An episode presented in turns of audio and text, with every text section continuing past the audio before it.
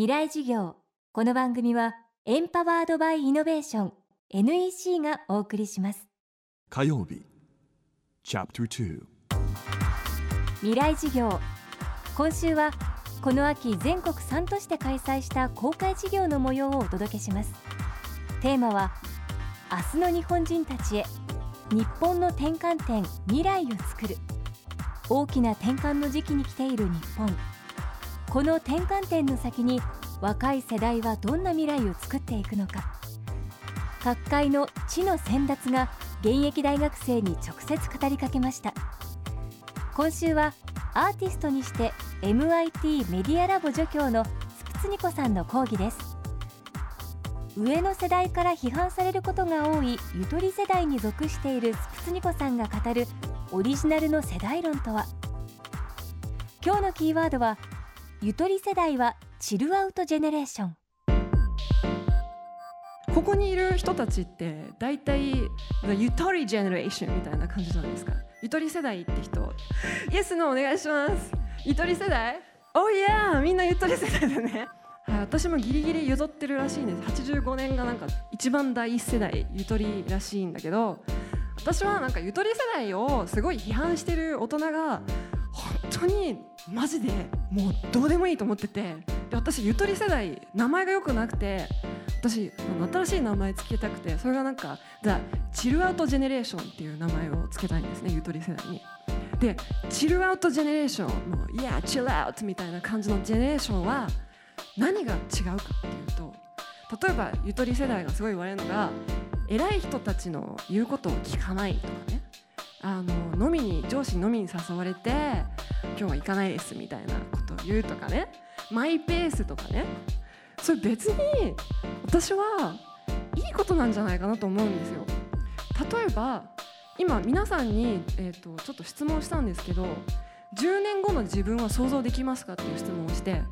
10年後の自分想像できる人をイエスノーでまた上げてもらっていいですか。ほら結構ノーだよね。ノーが多いよね。9割ぐらいの、私も10年後の未来とか想像できないんですよ。だってさ、今の時代ってすごいソーシャルメディア出てきて、ツイッター出てきて、ガンガンなんか時代が変わってるのに、10年後なんて想像できるとか言ったら嘘だと思うんですよね。ですごい変化の激しい時代に、どうして私たちより20年も30年も年上の人たちが私たちにアドバイスをできるって思ってるんだろう。それがすごく不思議でしょうがないんですよ。だって今の時代を一番分かってるのって紛れもなく私たちなんじゃないですか。絶対私たちが今を一番よく分かってるわけで、20年30年も年上の人がお前らはこうやるべきだとか、ソーシャルメディアを使ったら人間関係が薄くなってしまうとか言ったところで、ああ、はあ、そうですかみたいな、はいはいみたいな感じなんですよね。なんか日本文化の中ではなんか孔子の教えみたいな、年上の人の教えは正しいみたいな言い伝えがあるみたいなんですけど、日本人はその自動的な孔子の教えをこぐみたいな、私はそれをなんていうかオートマチック講師モードって呼んでるんですけど、その上の年上の人の言ってることが正しいって思うスイッチをオフにしなくちゃいけないんですよ。だって今起きてることは自分が今一番分かってるんだから、確かに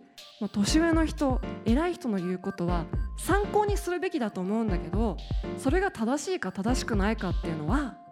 自分の頭で決めるべきだと思うんですね。だから私はチルアウトジェネレーションに、上の人にガンガン怒られても知らねえよって言ってマイペースであってほしいと思っているんです。